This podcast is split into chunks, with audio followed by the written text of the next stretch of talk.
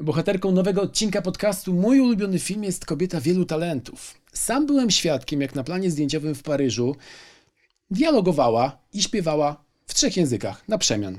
Walczyła na froncie zimnej wojny, za co została odznaczona m.in. Europejską Nagrodą Filmową. Jej rodzinne miasto to Muszynka. Ja nazywam się Muszyński, to musi być przeznaczenie. Panie i panowie, Joanna Kulik, dzień dobry. Dzień dobry, bardzo się cieszę, że możemy się dzisiaj spotkać, także pozdrawiam bardzo serdecznie. Patrzę na ciebie czy do kamery? Jak wolisz. Czyli mogę patrzeć na ciebie Oczywiście, albo do że tak. Super.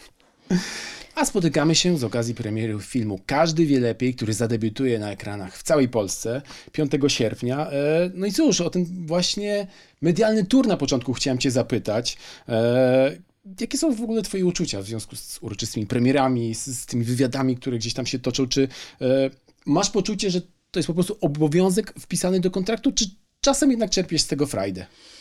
Jest to oczywiście obowiązek pisany do kontraktu, ale czerpię frajdę też z tego powodu, że no też pandemia spowodowała taką sytuację, że bardzo mało imprez odbywało się. Wszystko toczyło się online i ludzie mają taką, są tak jakby spragnieni takich spotkań i też te spotkania są taką radością, no bo też docenia się to, co to znaczy jednak funkcjonować w grupie i jednak jesteśmy zwierzętami stadnymi, potrzebujemy rozmawiać, spotykać się, celebrować, wymieniać myśli, oglądać wspólnie, być w kinie, więc cieszę się. Naprawdę wczoraj mieliśmy premierę i spotkałam no, tylu znajomych, ludzi filmu, przyjaciół i, i widać było, że każdy też, też się cieszył, że może się spotkać, obejrzeć, a potem porozmawiać. Podobnie zresztą Kan też było, było takim 75-leciem, ale też wszyscy tak jakby się cieszyli, bo czuli, że te dwa lata były jakimś takim zamrożeniem w ogóle w wielu aspektach, jeżeli chodzi o, o kinematografię. A no właśnie, skoro wspomnieliśmy o Cannes, to czy miałaś jakąś taką frajdę, e, widząc, że twoje uczestnictwo w jury sekcji Ucertain Regał, mam nadzieję, że poprawnie to wymówiłem, Tak, jest w tak. zasadzie głównym wydarzeniem medialnym w polskich mediach. Stałaś się Do- do- największą gwiazdą festiwalu w Polsce. Aż, aż, aż tak nie śledziłam tego, ale miło mi jest to słyszeć, bo oczywiście jakby inaczej to wygląda z mojego punktu widzenia, inaczej oczywiście jest ludzi, którzy obserwują, kibicują, ale było to dla mnie wiel, wie- wie- wielkim przeżyciem, bo w ogóle no, ba- bardzo prestiżowa sytuacja być w jury oglądać te filmy bardzo ciekawe, eks- eksperymentalne, bardzo dużo ciekawych tematów y, poruszanych, ale też jakby takie środowisko międzynarodowe, że te, te, te imprezy też były oprócz tych takich y, mm, no, seansów, gdzie oglądaliśmy po cztery filmy dziennie, jednak były jeszcze takie imprezy towarzyszące, gdzie, gdzie można było spotkać się z twórcami też z głównej sekcji, z wieloma producentami, z reżyserami, z aktorami, wymieniać myśli, więc też to jest tak zorganizowane, że jest to święto kina, ale też święto celebracji i próby łączenia jakby środowiska z całego świata, że to jest takie, taka celebracja i ważne miejsce. Naprawdę to Cannes jest takim świętem kina i, i bardzo ważne to jest i dla nich, żeby, żeby jakby utrzymywać, żeby walczyć o to kino, bo wiemy też, że naprawdę no, ludzie mniej chodzi do kin teraz, przez to jest taka ogólna walka o to, żeby żeby, żeby, no, żeby celebrować y, to kino i chodzić, być, więc, więc ty- tym bardziej taki festiwal jest festiwalem bardzo, bardzo prestiżowym i ważnym. Cieszę się, że mogłam od tej strony być i obserwować jakby ten festiwal od pierwszego dnia do ostatniego. Takie wielkie przeżycie. Dobra zabawa?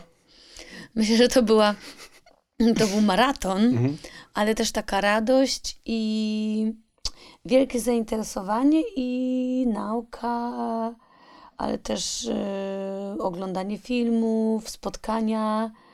No nie wiem, czy taka zabawa, bo w sumie, czyli zabawa, no nie, że jakoś, to, to było cały czas jakaś nieustanna impreza, nie, nie, no to była trochę taka praca, bym powiedziała. Naprawdę, trzeba było się skupić i jakby też jakby być skon- skoncentrowanym, będąc tam. No dobrze, to teraz się koncentrujemy, ponieważ będziemy prześwietlać twój gust filmowy. Matko. I porozmawiamy sobie o Twoich ulubionych filmach. I proponuję, żebyśmy zaczęli od filmu, który traktuje o artystach. E, I to powiedziałem Ci tuż przed naszym nagraniem, że w zasadzie nie znam nikogo w polskim środowisku filmowym, kto nie lubiłby tego filmu. A mowa o filmie Birdman w reżyserii Alejandro Gonzaleza e, Inarritu. Opowieść o trudach e, aktorstwa. Jak Tak. myślisz, dlaczego artyści tak lubią ten film? Nie, nie ten, ten film jest fenomenalny, a zwłaszcza dla w ogóle dla mnie jako aktorki, bo naprawdę jakby ta granica między życiem prywatnym, teatrem, filmem, zaszufladkowaniu cię w jakiejś postaci, niemożności odklejenia się widza od jakiejś ulubionej roli, którą aktor zagrał, a aktor już jest gdzieś jakby zupełnie w innej roli, ale też jakby no, no, o, o, wielu światach, o też tym swoim takim prywatnym, wewnętrznym świecie, o swojej psychologii. Tam jest też dużo też o depresji, o tym słyszeniu różnych głosów. W ogóle o takim trochę schizofrenicznym, no, oczywiście w dobrym słowa tego znaczenia, funkcjonowaniu aktorów. Więc naprawdę ten film był fenomenalny, ale ta, ta scena w ogóle, jak on wybiegł nago i nie może wejść z powrotem i go nie rozpoznaje, to ja uwielbiam w ogóle, e, uwielbiam naprawdę ten moment w tym filmie ale też te wszystkie rozmowy właśnie takie z, z, z tym głosem, który słyszę i mhm. jestem bohaterem, ale chcę tak za, zaistnieć właśnie e, w ciekawej sztuce i, i, i, to jest dla niego ważne. No to jest takie, nie, tak, tak, takie nieustan, nie, nie, jakieś takie nieustanne zdarzenie też gdzieś z ambicją, z komercją, z tym, co się dzieje w naszych umysłach, ale też jak, jak w tym wszystkim to życie prywatne funkcjonuje, relacje z rodziną. Bardzo interesujący film, ale też taki zabawny momentami, że to jest jakoś tak opowiane, opo opowiedziane lekko, rozmowy właśnie mhm. Takie a propos krytyki też, jak to, to, to naprawdę bardzo, bardzo mnie ten film się kilka razy oglądałam, bardzo mi się podobał. No właśnie, wspomniałaś o, o krytykach, to może o nich porozmawiamy. Krytyczka z filmu e, Inaritu w zasadzie jedną recenzją jest w stanie zniszczyć tak, przedstawienie tak, teatralne. Tak, tak, tak, tak. Twoim zdaniem to jest możliwe? Że są, czy Myślę, że w Stanach to jest naprawdę krytyka? chyba, nie wiem jak, jak u nas, ale myślę, że w Stanach to jest bardzo istotne, mm -hmm. bo mm, jak oglądam też taki musical Boba Fossego All That Jazz, no to przecież on ląduje w szpitalu przecież e, całkowicie. Ta, ta, ta, ta, krytyka jest w stanie no, absolutnie zrujnować po prostu przedstawienie e, teatralne, film, że to jest bardzo ważne. Myślę, mm -hmm. że jest w stanie. Czytasz recenzję czasem? Czytam. I jak? No wiadomo, że miło się czyta, jak są pozytywne, przykro się robi, jak jesteśmy krytykowani, ale no chyba jest to wpisane w nasz zawód. Na przykład ja pamiętam, jak jeszcze studiowałam w szkole teatralnej, to też często pedagodzy mówi, że stara się no, wykreować swoją rolę jak najlepiej, a, no, a potem coś już z tym stanie, to trochę nie mamy na to, na to wpływu i, i tak będzie, że, że będą momenty, no tak jak na przykład mój serial Diet. No, przy, mhm. Z jednej strony naprawdę były bardzo ciekawe recenzje i, i, i, ten serial ma fanów, a z drugiej strony ma, no, był ostro skrytykowany, miał antyfanów. Aż I, tak? Tak, tak, tak. Więc jest, no jest to zawsze, trudno się przyjmuje te negatywne opinie, no ale czym szybciej gdzieś się jakby tak przyzwyczajamy tego, to jest trochę lżej, że, że to po prostu, to nie jest tak zawsze, że zawsze będzie super. Mhm. E, bohater grany przez Edwarda Nortona e, mówi w filmie coś takiego, że całe jego życie jest grą, a jedynie na scenie pokazuje prawdę, jest szczery. Znasz takich aktorów, którzy mogliby się podpisać pod czymś takim? Nie wiem, ale jest coś takiego, że scena daje taką swobodę pełnego wyrażania uczuć, które poniekąd są trochę kontrolowane, ale jakby, jakby w jakiejś takiej bezpiecznej formie jesteś w stanie, nie wiem, wyrzucić bardzo wiele emocji, e, co może być terapeutyczne, ale czasami jest też taka tendencja, że czasem niektórzy aktorzy mówią, jestem tak strasznie nieśmiały, mogę schować się za tą swoją rolą, że gdzieś jakby w tym życiu prywatnym tak trudno im jest się jakby obnażyć, pokazać, a na scenie są absolutnie uprawiać taki stuprocentowy ekshibicjonizm, mhm. więc i, i przeżyć jakiś taki rodzaj katarzis, więc... Yy, więc właśnie to, no ale tutaj ten nasz bohater no ewidentnie też no, ma skomplikowane to życie takie osobiste, no i ma, ma tą depresję, więc jakoś czuje się na tej scenie gdzieś taki wolny. Myśl, ja miałam czasami takie sytuacje, że na przykład, nie wiem, po jakimś takim przedstawieniu, gdzie naprawdę tam właśnie było przedstawienie, że trzeba było krzyczeć, płakać czujesz się bardzo zmęczony po tym przedstawieniu, ale jest rodzaj czasami takiego uspokojenia. A czasami jest to też, też trudne i też jest ważne, no to jest duża dyskusja o tym oddzielaniu siebie od roli, że mhm. też jak za często się za dobrze czujesz na scenie, a w życiu tak niekoniecznie to różnie potem może być, więc dobrze też jakby wiedzieć, że to jednak jest trochę fikcyjny świat.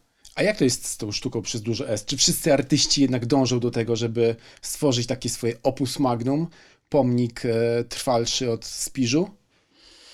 Nie wiem, ale jest coś w sztuce aktorskiej takiego, że mm, no jest taka potrzeba na pewno pokazywania się, że aktorzy lubią jakoś, no nie wiem, czy to jest dobre słowo, brylować, ale uzewnętrzniać się też, bo to jest taki zawód, który wymaga wielkiej otwartości, więc na przykład bardzo często jak ja się długo nie widuję z aktorami, na przykład jak się z nimi spotkam, to jestem tak strasznie szczęśliwa, bo w ogóle aktorzy mają taką tendencję, że mówią o wszystkim, o, okazują emocje, dużo wnikliwie przyglądają się sobie, więc mają taki silny dostęp do swoich emocji. Więc ja się czuję jak ryba w wodzie, więc jak na przykład jak byłam na, te, na etacie w Teatrze Ateneum, to oprócz tego, że w ogóle aktorzy wymieniali się tymi swoimi uczuciami, myślami, to jeszcze w, w ogóle cała ekipa, czy, czy pani garderobiana, czy wszyscy tam techniczni, to oni, w ogóle to było niesamowicie, bo na przykład przychodził, nie wiem, pan techniczny mówi tak, no jedna aktorka leży tam za kotarą 30 minut, no ale ona tak właśnie musi się wczuć rolę i dla nich to jest wszystko, wydaje się takie normalne, więc czujesz się w tym świecie teatralnym tak normalnie, choć czasami jak ktoś patrzy na to z boku, to ta otwartość aktorów może być taka trochę krępująca, bo, bo, bo nie każdy też tak no lubi tak się otwierać, no ale myślę, że my mamy taki dar, że chcemy się tym dzielić i że widownia, widz daje tą energię, oddaje to, mhm. więc to jest jakiś taki przepływ energetyczny i, ten, i następuje jakiś rodzaj katarzis, wydaje mi się, że to, to jest coś takiego. Oczyszczenia. Mhm. W filmie Birdman pojawia się też wątek mediów społecznościowych, tak. E, w których akurat główny bohater nie odnajduje się w ogóle. No, jak obserwuję ciebie i twoje media społecznościowe, to wydaje mi się, że czujesz się w nich jak ryba w wodzie, ale to też może jest tylko jakaś mm, gra. Ja, bo się długo w ogóle zastanawiałam, mm, jak zaczynałam w ogóle swoją drogę artystyczną, co to jest czerwony dywan, wywiady. Wiesz, trochę mniej gestykuluję teraz, nie wiem jak zauważyłeś. Tak, czy, czy gestykuluję, bo nawet nie kontroluję no tego. nie ale, wiem, sam raz ale się. jak pamiętam, miałam swoje pierwsze wywiady, to ogólnie to wyglądało tak, że cały czas tak machałam. Ale ludzie to się do tego przyzwyczaili, ale ogólnie trochę nie wiedziałam do końca na, na, na, czym to polega, bo jakby debiutowałam w teatrze starym, to trochę jakby funkcjonowanie w teatrze troszkę mm, na czym innym polega. To też w tym filmie jest, że jest jakby premiera, potem są recenzje i jakby przedstawienie funkcjonuje. Jakby jeżeli chodzi o film, trochę więcej jest mediów, to znaczy, mhm. że jakby więcej jest takich wywiadów telewizyjnych. Może teraz też to się zmieni, że jeżeli chodzi o spektakl teatralny jest więcej, ale jeszcze pamiętam, jak zaczynałam, to, to nie było tak, że nie wiem, była premiera w Teatrze Starym i nie wiem, właśnie było bardzo dużo, nie wiem, takich spotkań w telewizji, że się, że się te, to przedstawienie jakby mhm. promowało. Raczej, raczej no, był repertuar, była premiera i później recenzje, ludzie czytali te recenzje. Więc jak pamiętam, zaczynałam mm, w filmie, to było to dla mnie bardzo stresujące. To znaczy, nie, nie do końca wiedziałam, jak to w ogóle co w tym wszystkim chodzi, co to jest ten czerwony dywan, ta ścianka, jakoś tak to. Pamiętam, jak zadebiutowałam w filmie Środa czwartek rano Grzegorza Packa, mm -hmm. no mhm. to pojechaliśmy z mężem motocyklem do Gdyni tam się okazuje, że tak, że dostałam nagrodę, tak, w skafandrze takim motocyklowym, żadnej sukienki.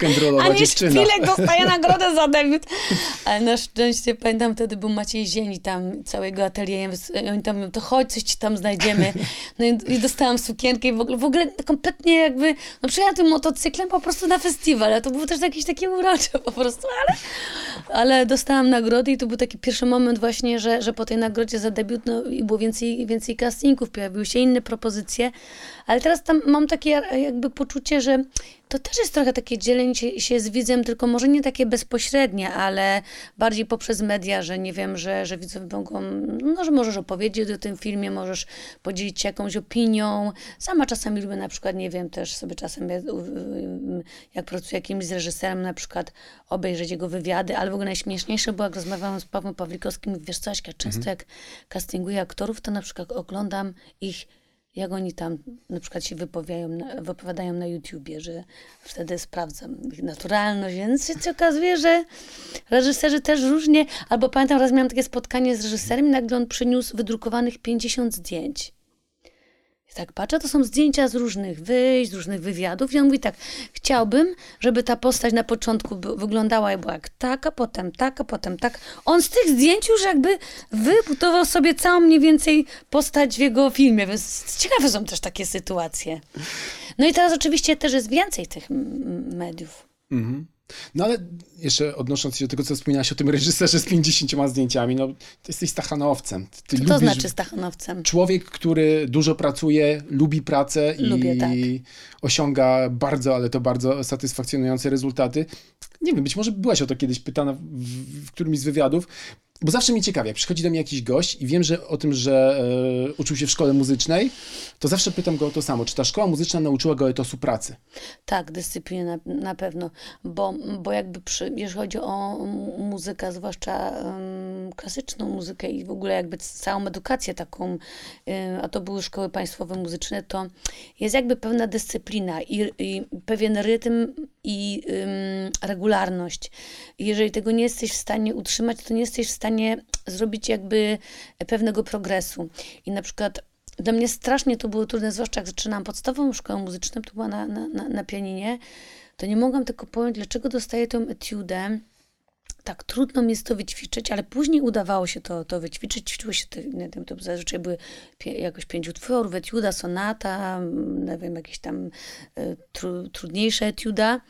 I to było strasznie żmudne, ale potem jak się udawało to rzeczywiście dobrze wyćwiczyć, był ten egzamin, to była taka radość. I wydawało się, że, że że, że jakby kolejnym etapem będziesz dostaniesz jakby znowu tą skalę trudności, ale nie dostajesz znowu coś trudniejszego i znowu musisz to męczyć się z tym i siedzieć godzinami, ale faktycznie polegało to na tym, że jakby żeby jakby dokonywać tego progresu, to ten program był coraz trudniejszy, coraz trudniejszy, coraz trudniejszy i to wymagało systematycznej, codziennej pracy tam po ileś godzin, żeby ten efekt osiągnąć. Ja pamiętam później w szkole średniej, no to dużo miałam takich momentów, że wpadałam w taką frustrację, że nie wiem, gram, gram i nie wiem, jest jakiś taki trudniejszy moment w sonacie. Naprawdę dostawałam takiego szału nerwowego, że faktycznie udy uderzałam te klawisze po prostu, bo to mi tak bolały palce.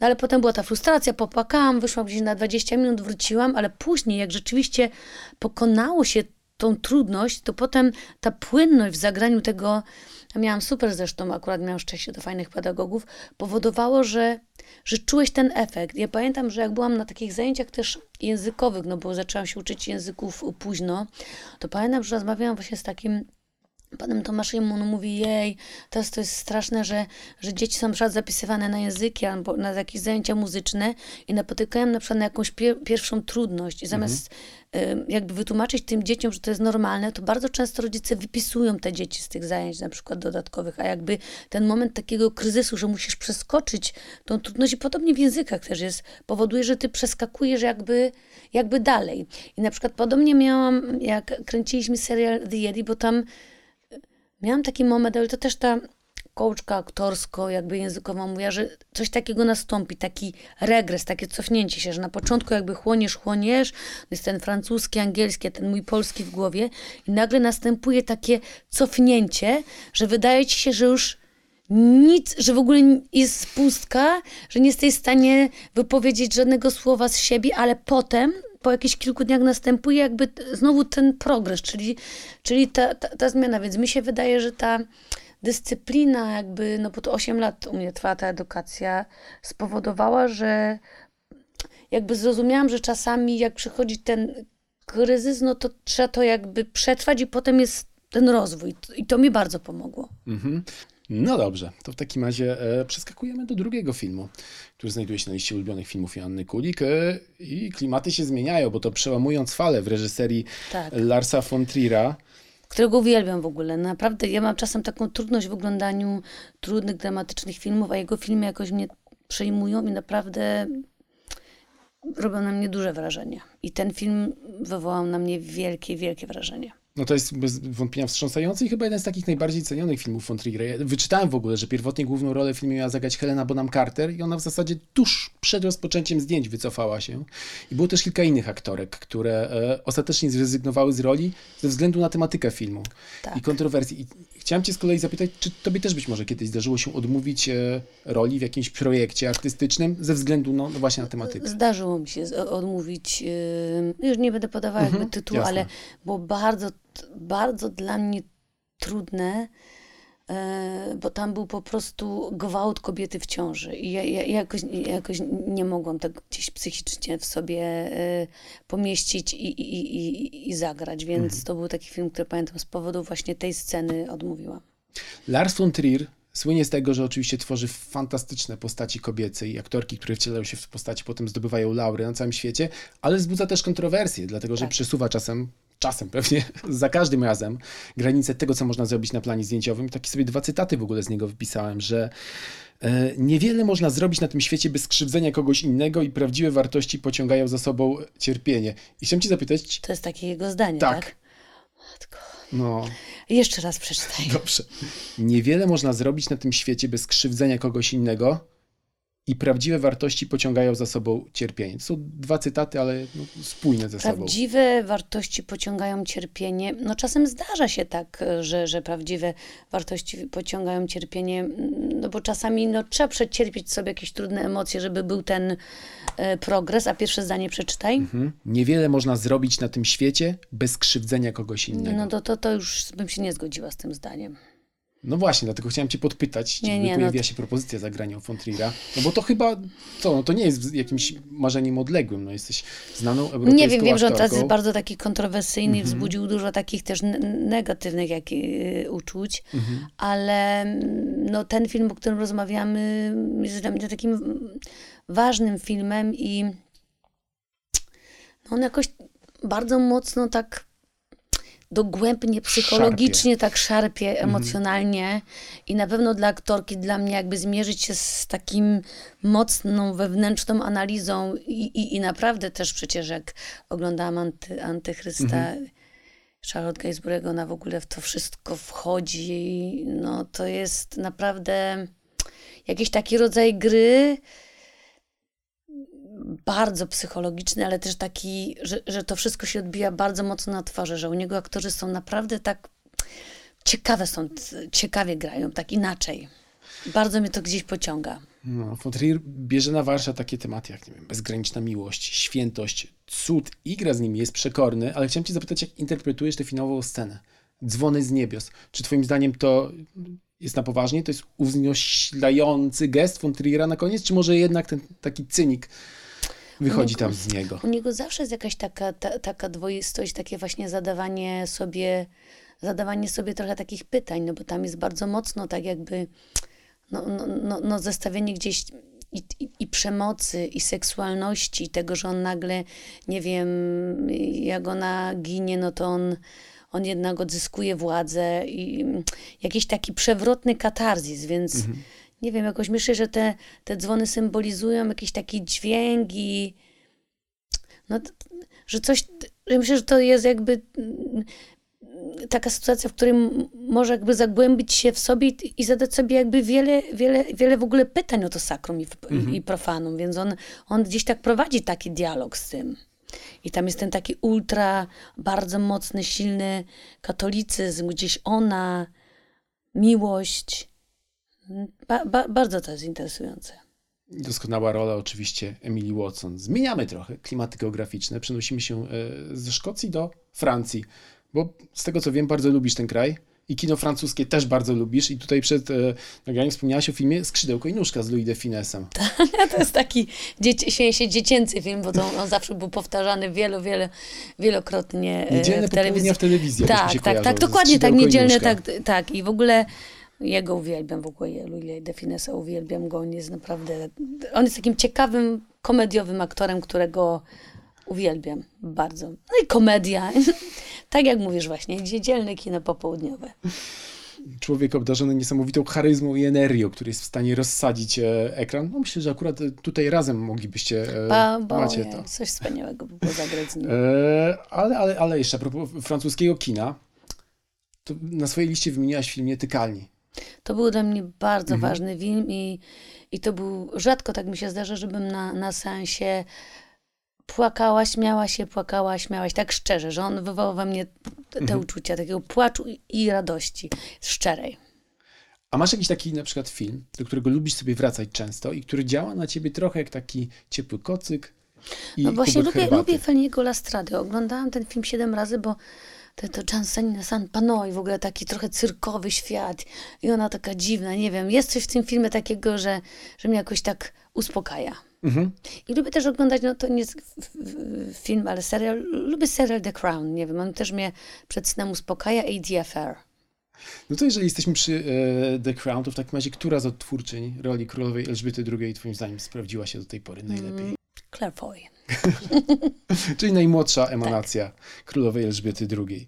Dobrze, w takim razie chciałem cię podpytać jeszcze o film Każdy wie lepiej, bo ja miałem takie poczucie, e, że on jest próbą przeszczepienia takiej francuskiej wrażliwości i francuskiego poczucia humoru e, na polski grunt. I czy moje przeczucie było o tak, prawidłowe? Myślę, że mógł być trochę inspirowany, tak, dlatego że że myślę, że takich komedii o rodzinach patchworkowych sporo jest w kinie y, mhm. francuskim, a u nas jakby to jest taka pierwsza komedia o rodzinie, o rodzinie patchworkowej i próbująca też opowiedzieć o ważnym temacie społecznym w taki lekki sposób i wiele osób właśnie wczoraj nawet na premier, premierze dokonywało takich porównań, więc myślę, że coś może być w tym.